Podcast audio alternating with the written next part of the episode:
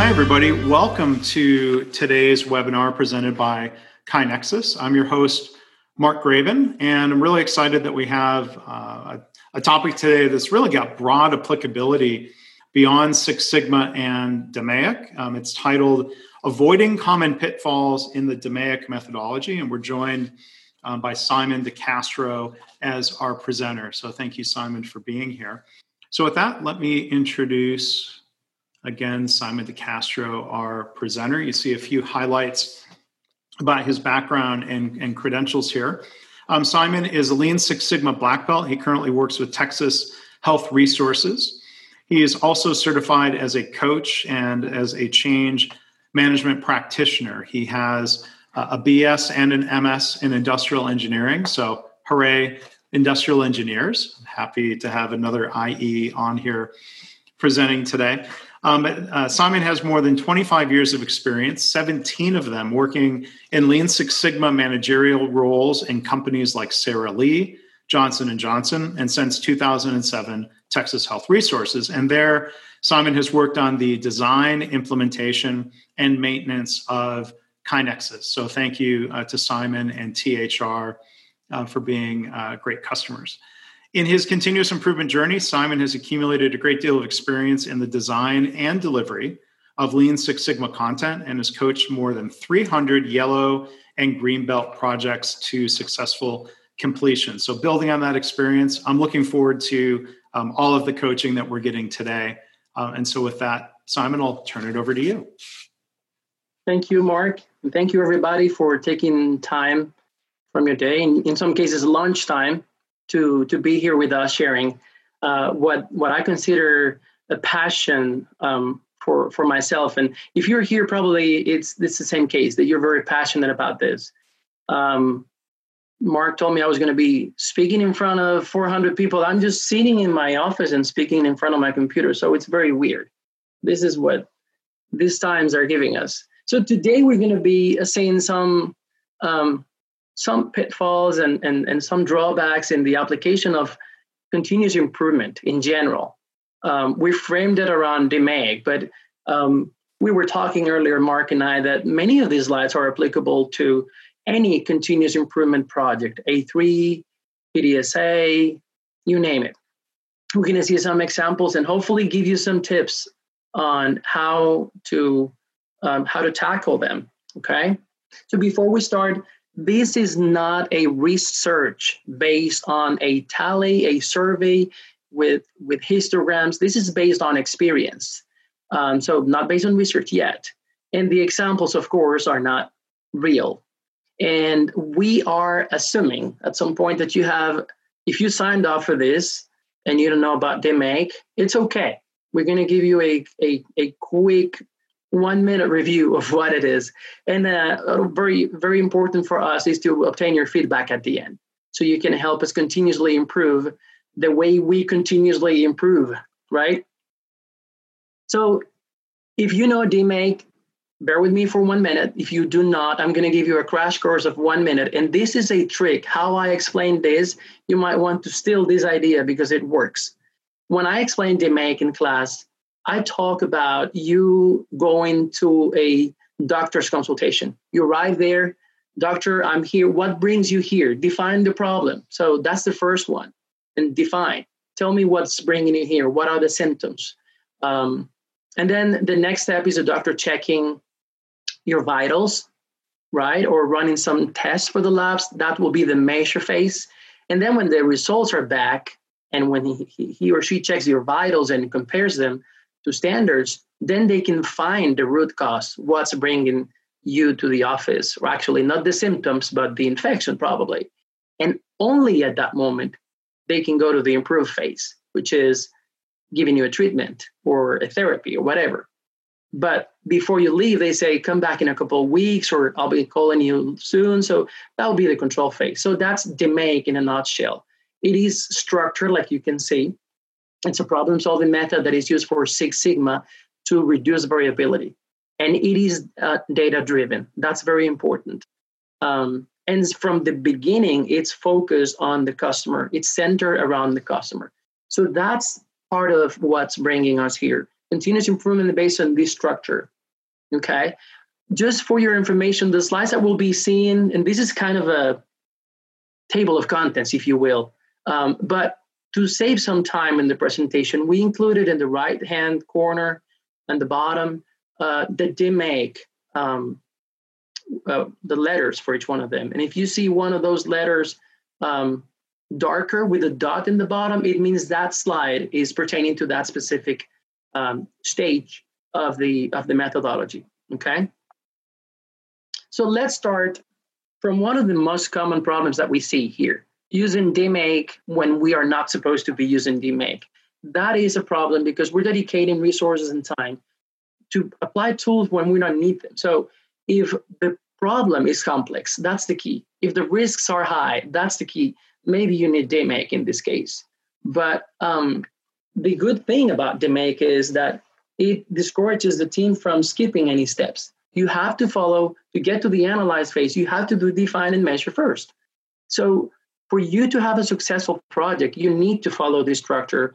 And that's something that not necessarily is applicable in other cases.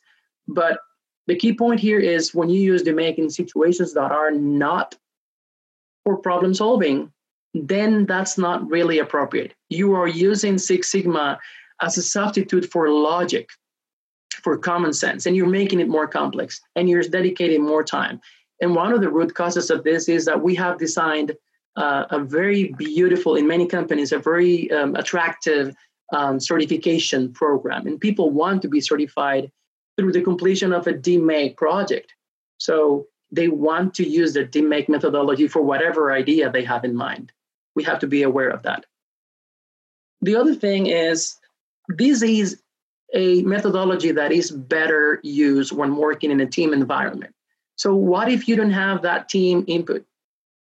Or what if you don't seek it because you don't have the leverage, you don't have your hierarchy, you don't have anybody reporting to you, which is the case for many Lean practitioners. Um, but in each one of these cases, um, you will need input, like measuring, trying to find the, the, the, the numbers out there, or in the analyze phase. Um, finding root causes or brainstorming solutions. Also, in every one of the phases, you need your team. So how can you avoid people from doing this flying solo thing? What can you do? First, make sure that you have a team of cross-functional uh, people that uh, represent every one of the areas that is impacted. Because your project, regardless of the scope, think about the changes you might be doing are going to be impacting different departments. In the case of a hospital, you have the lab and radiology and the pharmacy, E D. All people here have something to add to the collaboration and the brainstorming process. Um, but you also got to obtain not only their commitment, but the commitment from their supervisors. Commitment that, that comes after you tell them what's expected from them. Um, but very important. Some of these people, if you have a meeting in the, uh, in the middle of the day and this person is a frontline um, employee, they cannot attend. Or maybe they are in the second shift or the third shift, so they cannot attend either. So you have a, to have a plan for that. Have that in mind from the beginning. This, uh, the case for change management, the, the main problem here is that we don't teach necessarily change management in, in in D M A I C or in process improvement classes. We we have another chapter for that, but they're very, they're ingrained. And in case you don't have the preparation or the knowledge about change management, find somebody who does. But you can be at least aware that there is such a thing. And this is a problem that we see when the stakeholders of the project are not supporting the changes, or not even not supporting, resisting in some cases. So try to get some help to prepare a solid uh, plan for change management that includes um, communications in, in the sense of what are you going to be uh, communicating, by which mean, to whom, uh, how frequently, et cetera. A resistance management plan in you, which you can see the stakeholders, their level of engagement versus their level of influence, and see if there's any gaps there and what, what will you do. A training plan, a coaching plan, there's a lot more to it. Also very important, these roles need to be very clear. Besides any other team members, you have a leader for each one of the projects. and you have a process owner and a sponsor. Not in every case, hopefully in most cases, you will have the, uh, the uh, continuous improvement coach helping you. So each one of these people need to be very clear on their roles and what is expected of them. And what, one tool that you can use for that is the RACI chart. Think about RACI as responsible, accountable, consulted, and informed. Um, and this is a matrix that helps you to tell people what is their level of expectation. If I'm invited to this meeting, was that uh, for your information, or was, can I miss it and I see just the meeting notes, or is something that I need to deliver? Am I accountable, responsible for this? But that's a very important thing. And last but not least, be aware that sometimes we have sponsors that are not engaged, not supporting, but also we have the, the opposite side of the spectrum, which is a sponsor that is too engaged. And we need to leave some air for breathing for the for the project leader. You, I think you know what I mean here. Um, and this is, um, it, like you said before, these are applicable to all of the project, all of the phases of the project. Now, talking from the defined perspective, but also impacting the whole project, the scope creep, which is something you can Google, just these two words, and you'll find lots of literature about it. Um, the case here is the project has started, but we keep increasing the scope of the project and expanding it and changing it. A very uncontrolled growth. And when we're going to talk about the impact this has on the budget or the timeline, um, not good. So you got to be clear on the process boundaries, what's in and out of scope, what departments are included, et cetera, et cetera. And again, let's talk about the sponsor here, not to assign blame, but the sponsor has a very important role here because they can lead the scope creep or they can prevent it. So what can you do? From the beginning, if you are the project leader or coaching a project leader, try to sit down and come up with a timeline for this project. When do you expect each one of the stall gates to be completed? And that should be a good indicator. Your project should be completed in a reasonable amount of time. But also, you have to have the ability to yield this project to somebody else if needed. Many companies don't know how to differentiate if a project is yellow belt or green belt or black belt. You don't need to know that. But what you need to know is the trade-off between benefits and effort. If you think this project is high risk or high benefits, and you think it needs somebody with more experience and knowledge, make sure you can you can do that and, and have another opportunity for you. Or it's not a, a, a sin to split this project into smaller uh, stages or phases, and that'll be actually a good practice in some cases. Just complete some work, celebrate, learn, pilot, and then move on to phase two of this project. That is something that we recommend a lot. Oh, this one pains me. Um, having prescribed solutions is something we see every, every time that we're dealing with people. And the problem here is that we as humans and as employees, we, we, we have hardwired the idea, actually brings me back to, in time, do not bring me problems, bring me solutions. That's what we heard from our boss a while ago, right? And nobody wants to go to their supervisor and say, I have discovered something from the process that needs to be fixed, but I have no clue on how to fix it. That doesn't make you look good. So you probably want to have the solution beforehand, but it's a mistake for these type of projects. If you have the solution, great. We're not saying just do it. But this is the case um, that happens in different ways. Number one, you have a solution already. So you are trying to create a problem for that solution. It sounds crazy, but it's very common.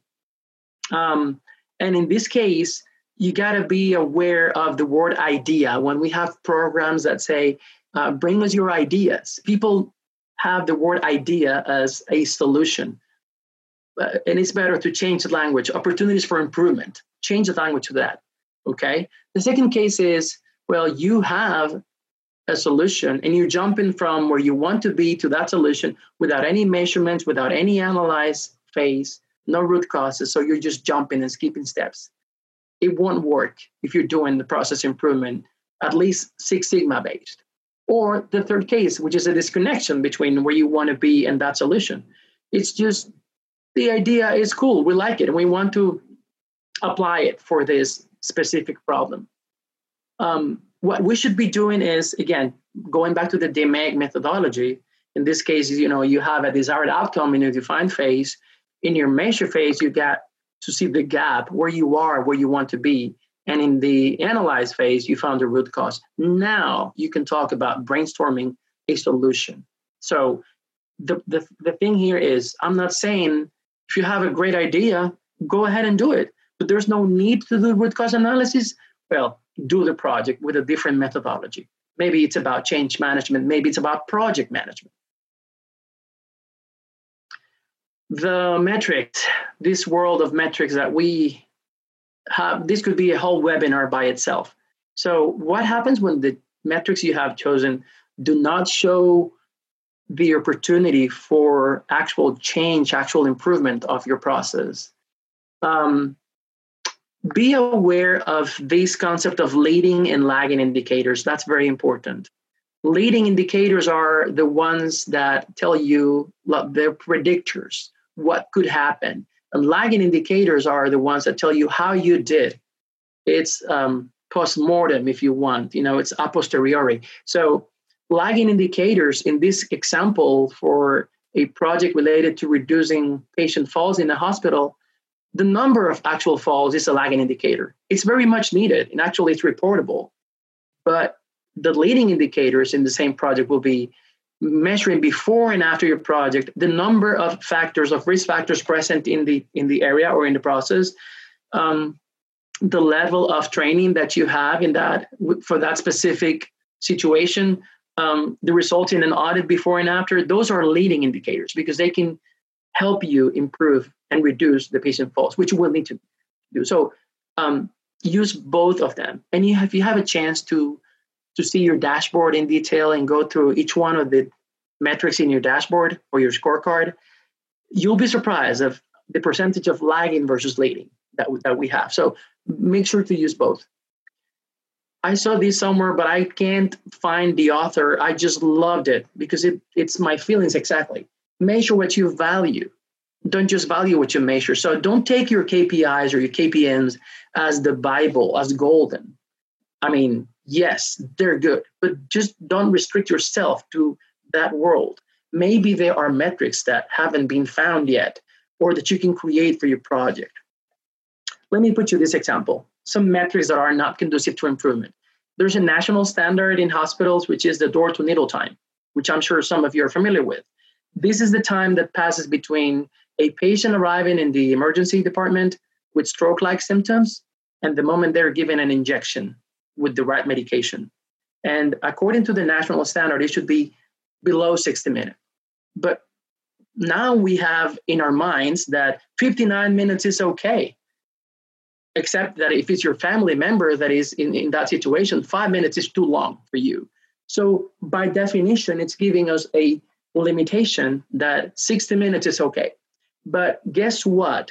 The reportable metric that many hospitals have is how many cases they had with this situation and how many of them were below sixty minutes. So a rate of compliance, when in fact, what you want to do in a project here is reduce that time. By using the percentage of compliance, you're not actually improving. When you measure the actual time, now you're able to separate step-by-step, value-added, non-value-added, and compare against that standard. So that's just a situation in which you take an existing metric, but created a new one to, to help improve.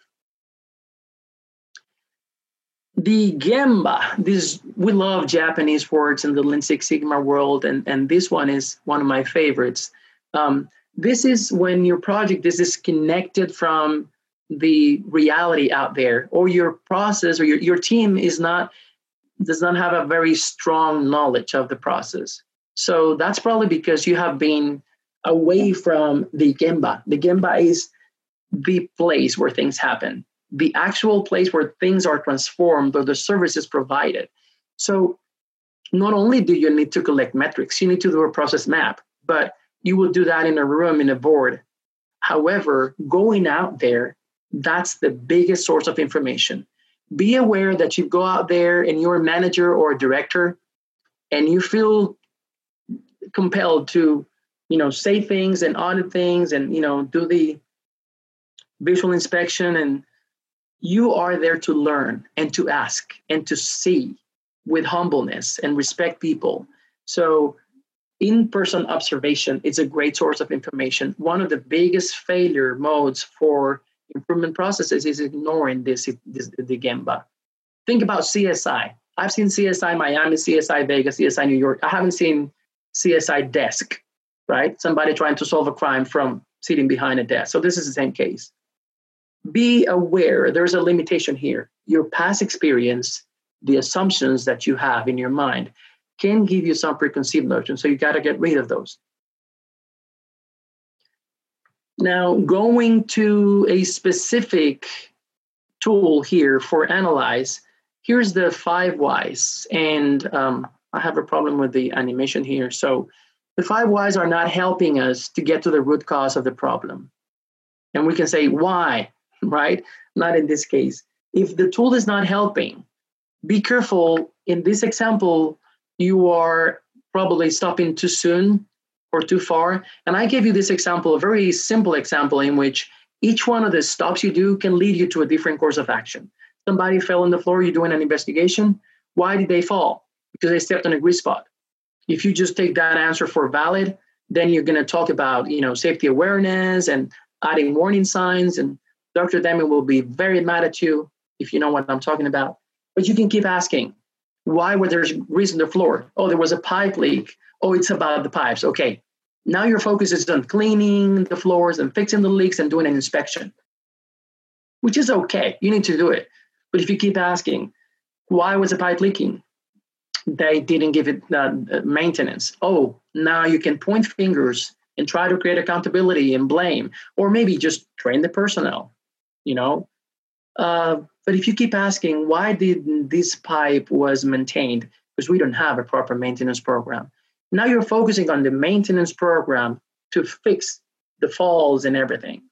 It doesn't mean that everything before is not valid, but this is the right root cause. And you know you arrive to the root cause when you can answer positively to these two questions. If it wasn't present there, would the situation have happened? And number two, if we fix it, will the problem reoccur? So that's your key. Other things to be mindful when you do the five whys is disconnected questions. For me, there's a very uh, simple check that I do, which is verbalizing the backwards five why, which is the five because I call it. So I go from the very root cause to the actual event. Because we don't have a proper maintenance program, we didn't give maintenance to the pipes. Because we didn't maintain the pipes, there was a pipe leak. Because of the pipe leak, there was grease on the floor. Because there was grease on the floor, the employee failed. I know it sounds very logical, but in some cases, you can see the disconnection. The other thing is asking the questions properly, because we are told to ask why five times. Just the, the, the word why doesn't lead you to a direction. So you need to ask, why did X Y Z happen? Because it can give you um, a clue for what's next. Also, in terms of five why, you know, be careful of not falling into areas that are out of our control, because you're going to see yourself limited here in terms of what you can do to fix the problem, and avoid blaming, the blame game. Most importantly here is do not try to use the five why in a single direction, trying to get to a single root cause. If you need to split, split. Going back to the same example we used before, when you talk about why was there grease on the floor, you can underline grease and go to the area of the maintenance where we saw, but you can underline floor and ask another question here. Why wasn't this floor cleaned? So that's two different questions. Now you're branching out your, your five why.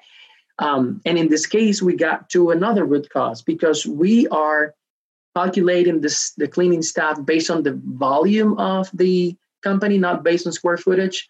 We did a reduction and then this area was not clean. I encourage you to Google in YouTube five Y Titanic. It's going to be an amazing journey. It's a great example of why did Titanic sink? And, and you will see how they split and split the five Y. It's a great learning exercise. The fishbone has the same issue. It's a great tool, but it's not leading you to a clear course of action. It's not giving you the power that you were expecting uh, from it. Why? How can you do it better?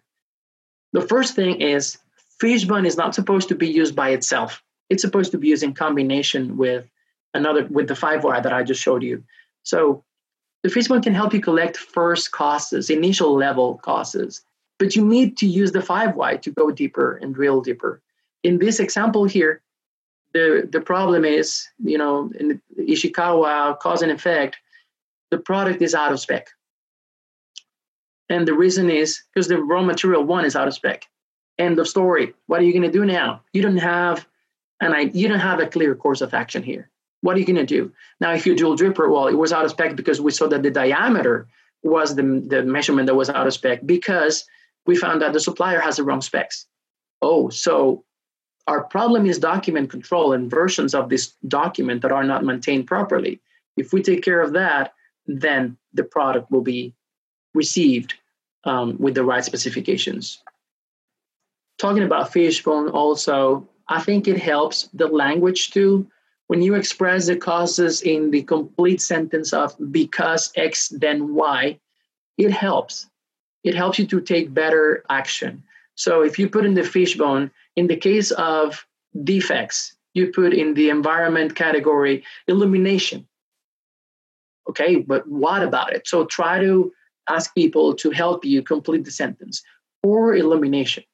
Or poor illumination makes inspection more difficult, which is now a, a huge sentence, but it helps you. It's giving you now something to work on. So language is important as well. Also, the category problem with the fishbones. Which are the right categories? Do we have too many? Do we have too few? When you take a step back and see it visually, if one of the branches is too busy or too empty, then you probably want to reconsider these categories. But my experience is, do not have any categories from the beginning. Get together with the team. Again, this is done in a, in a team environment. It's it's a hundred times better. And ask them with Post-it notes to write down what they consider the potential root causes. And I say Post-it notes to avoid groupthink. Okay? They hand it over to you, and then you put them on the board. And now you can do an affinity diagram. And you see the categories coming to life by themselves, as opposed to starting from the categories. And then you can add some other categories that you don't want to leave out. But be careful if you need more categories. Um, and the one thing that I consider very helpful is at the end of your exercise, try to single out, based on the questions that I said before, if this is a root cause or not, try to circle them. And the ones that are not, try to cross them off, because this will help you for your next step, which is the action plan. I know there's a lot to take in. Each one of these could be a, a webinar by itself. So talking about action plans, these are as useful as you make them. They can be your best friend or your worst enemy. But this is, for me, the core of the project. Everything else was leading you to this. So in the case of the action plans, we have a lot of things that can go wrong.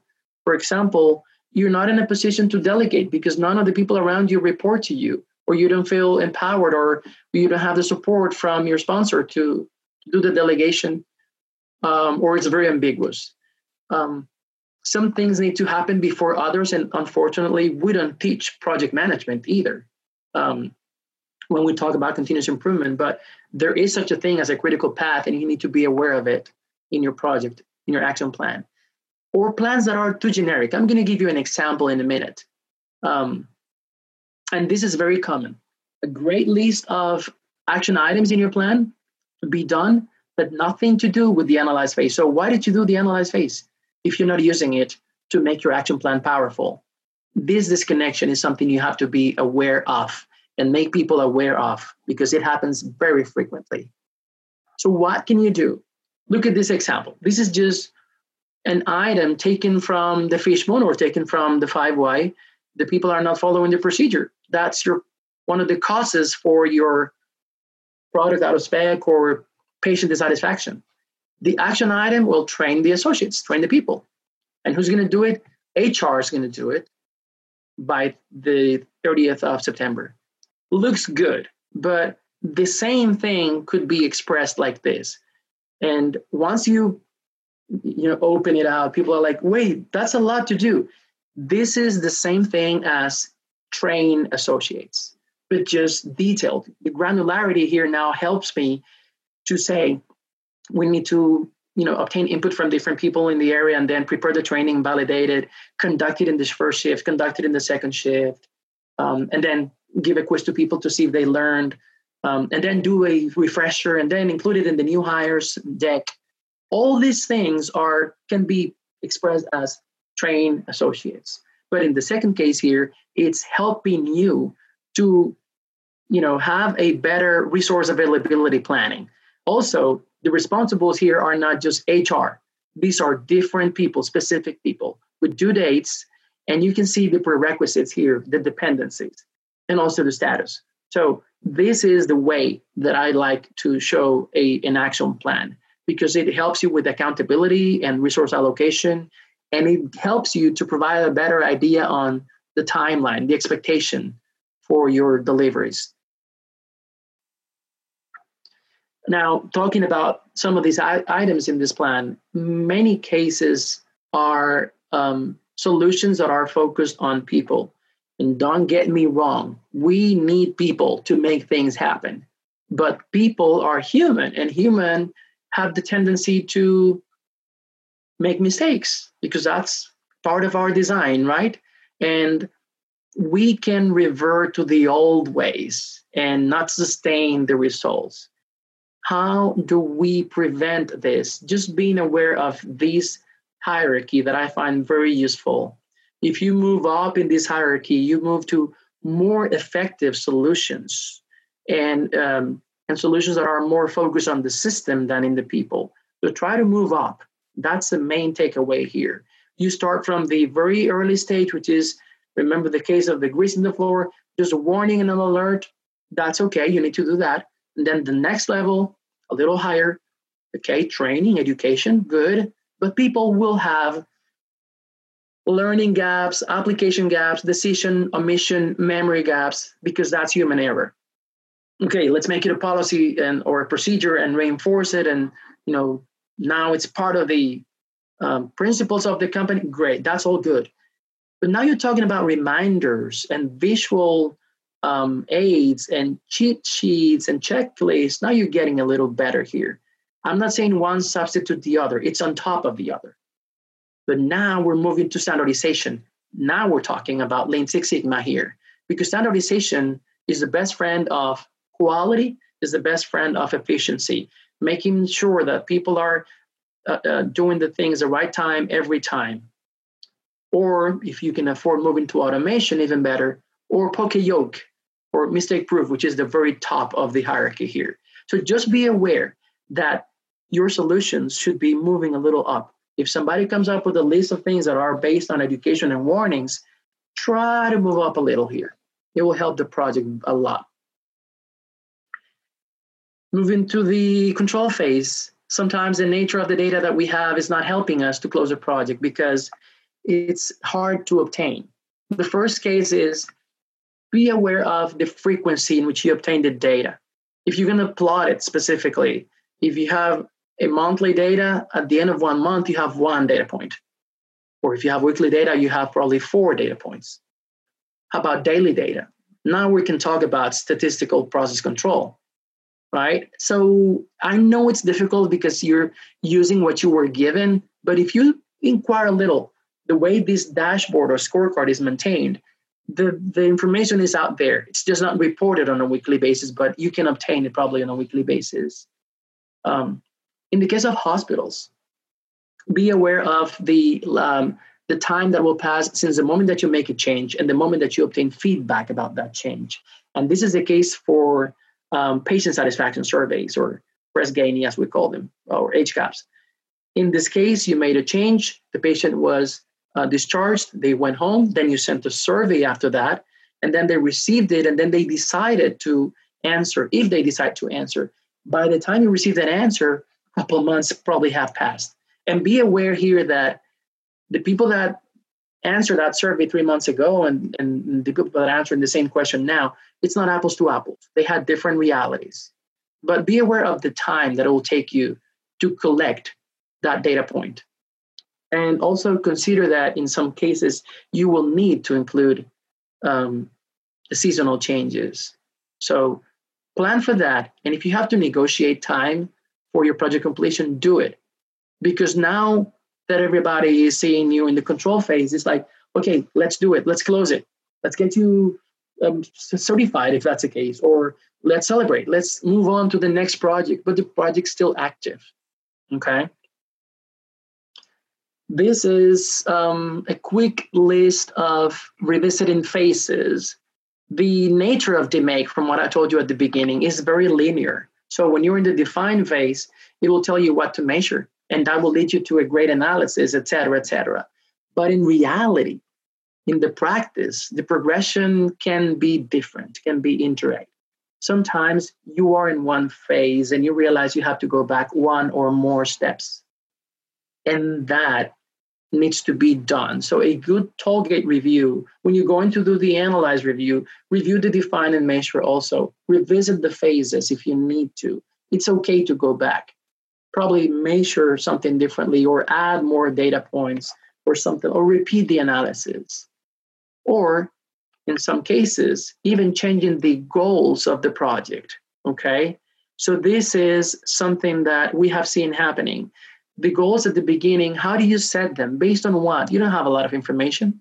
Now that you know a lot about the process and things that can and can't be done, you can go back and say, I think this goal was too ambitious. Let's negotiate this. Or maybe it was not ambitious at all. Maybe we can, you know, change the objectives to something bigger and bolder and wider.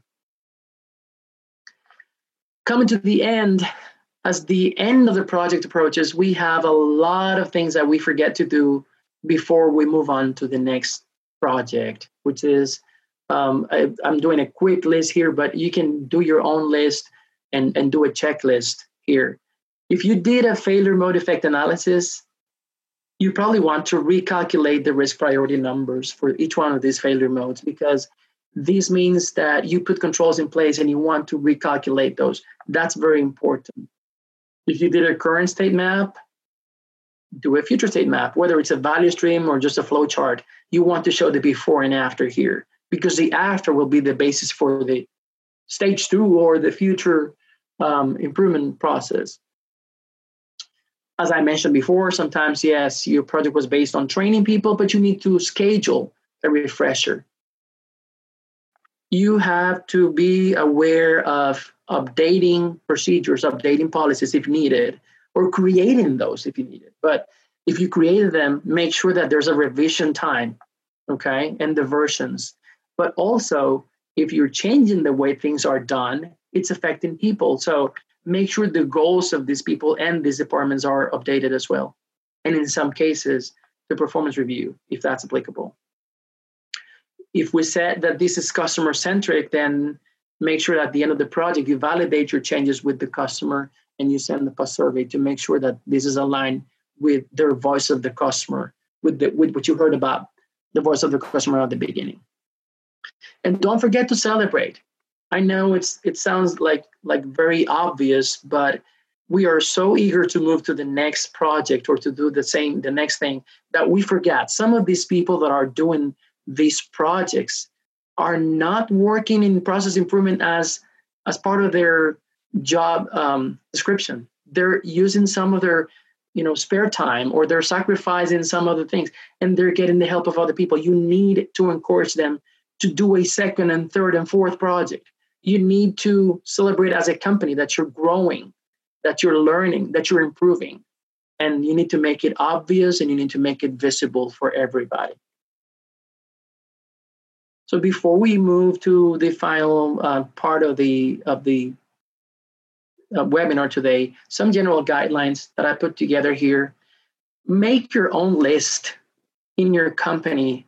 Make sure you see um, keep a tally of what things are happening and how frequently they're happening and how critical they are, and create your own F M E A for the application of tools in, in process improvement. It will be very helpful. Remember, you don't have to use D M A I C. Actually, there is a big fight in many quality circles, you know, should we use P D S A? Should we use D M A I C?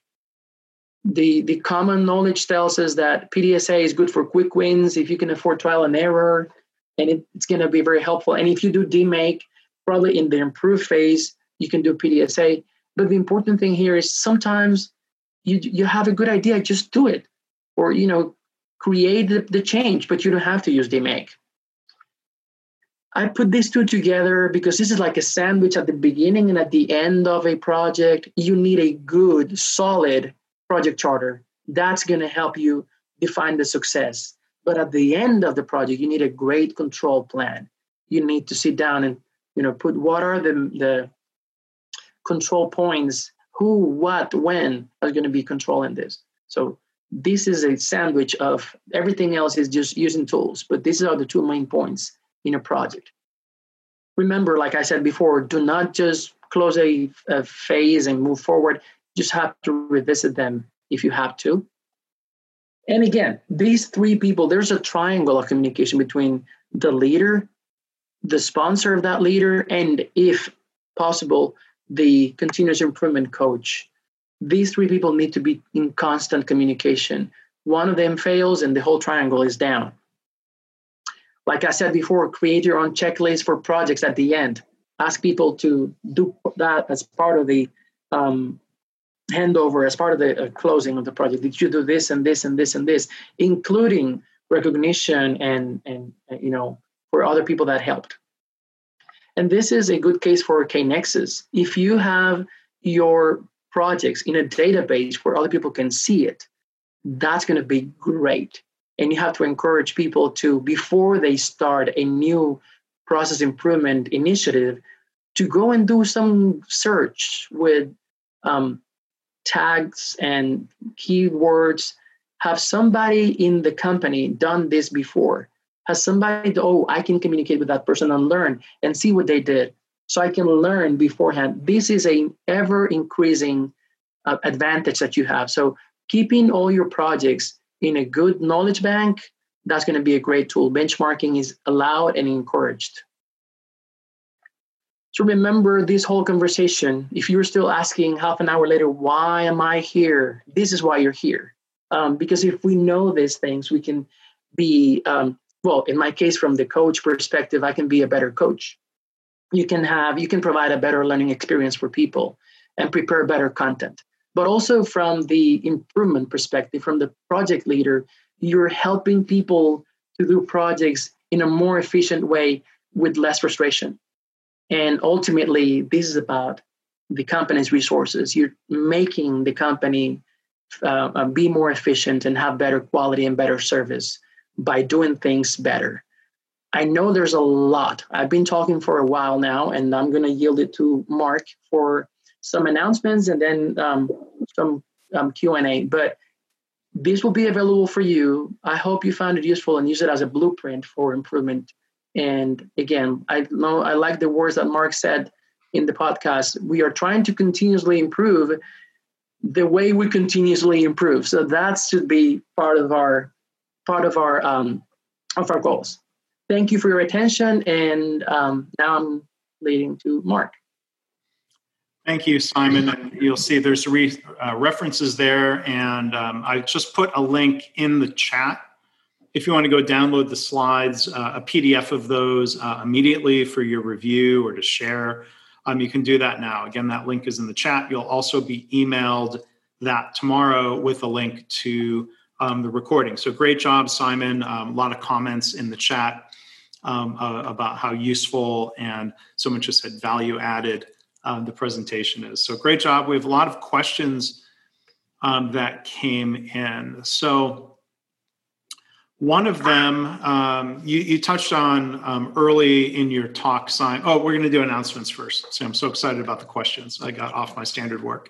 Um, so if you could advance it real quick, Simon.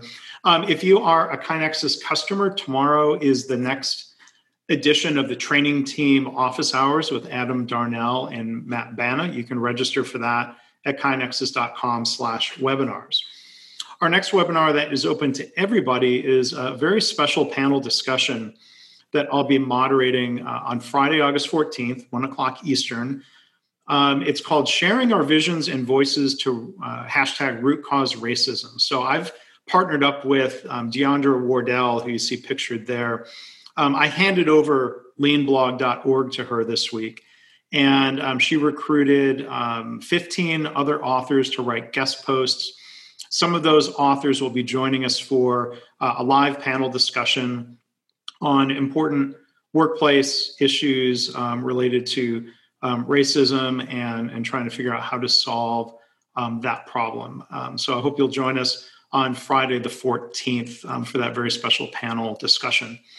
And then next week, we have a more traditional presentation style webinar. We're really excited to have Doctor John Toussaint and Kim Barnes from Catalysis next Wednesday, the nineteenth. They're going to be presenting a webinar based on their, um, their upcoming book called Becoming the Change, Leadership Behavior Strategies for Continuous Improvement in Healthcare. So you can register for all of those right now at kinexus dot com slash webinars. A few other resources I'll point you to very quickly so we can get to the Q and A.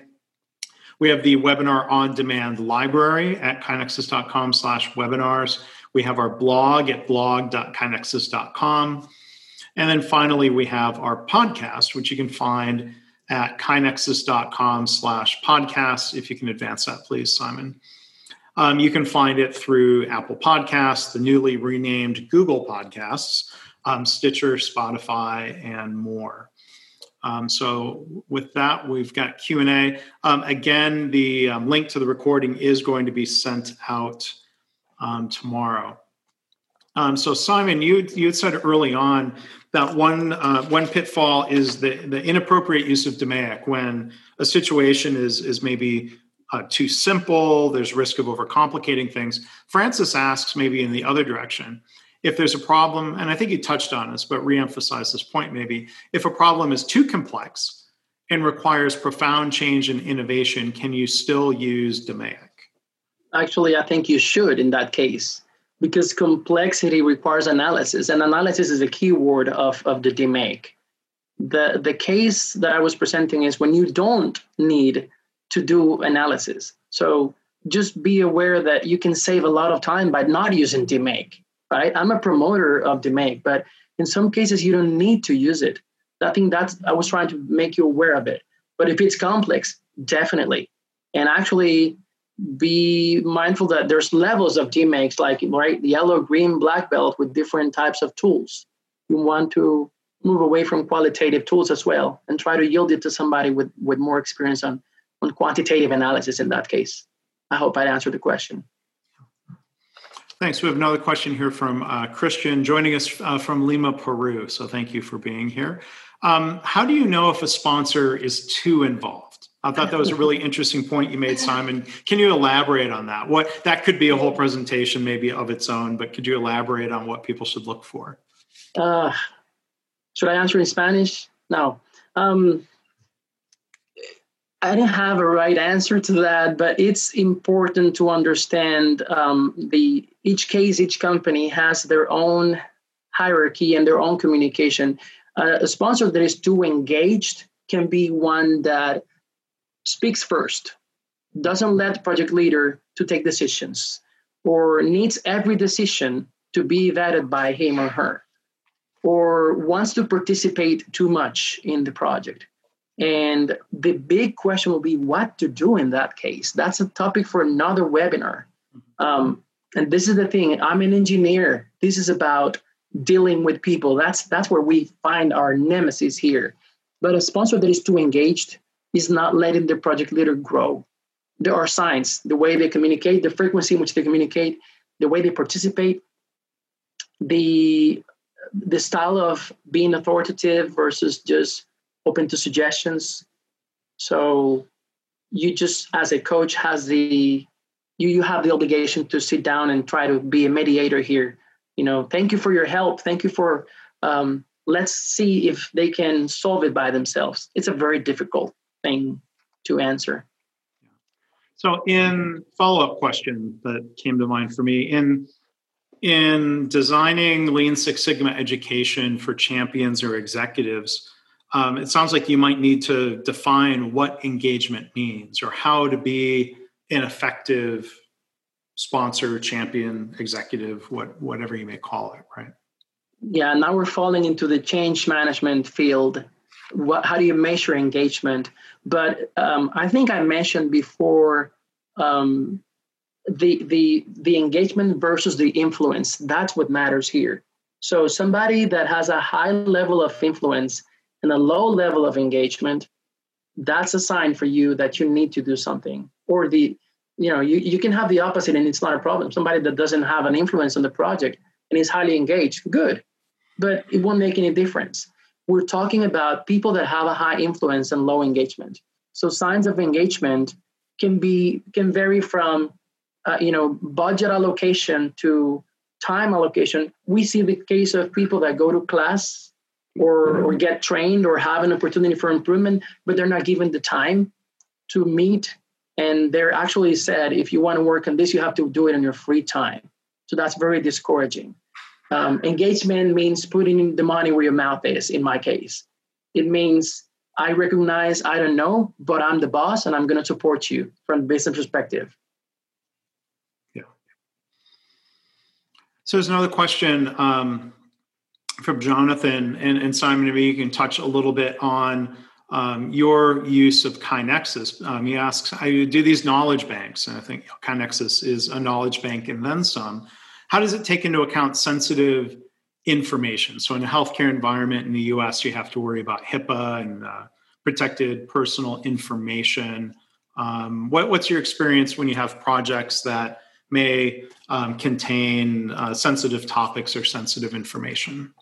We have a very clear guidelines for that. And we as coaches receive all the information from the project leaders, and we have to be aware.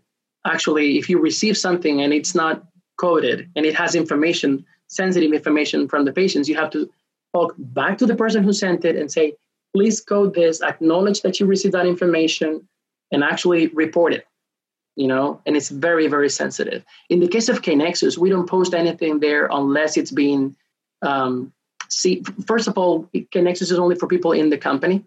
And second, it's um, we need to check it before it's posted. So we are very aware of that. It's it's part of our D N A, you know, checking information before it's posted. So that's a very good point. It's it's it's it's great to share. It's great to benchmark, but you need to be aware of HIPAA. Right. HIPAA, and, people that are not in, in hospital, I'm sorry, it's like protected information from from patients, for people that are not in, in the hospital settings. Sorry. No, that's right. I was just going to add, um, uh, for, uh, Kinexus does include some incident reporting options. There's a, a compliance module add-on where we're able to be fully compliant with all HIPAA regulations. Um, if there are people in the audience who are curious um, about the implications of possibly using Kinexus. So another question, maybe follow-up to the sponsor topic, uh, Simon. Francis asks, to what extent does a sponsor need to train in Six Sigma? We provide a training for sponsors so that they can read a project, understand what's happening, understand the methodology. But they don't have to be proficient in the specific tool.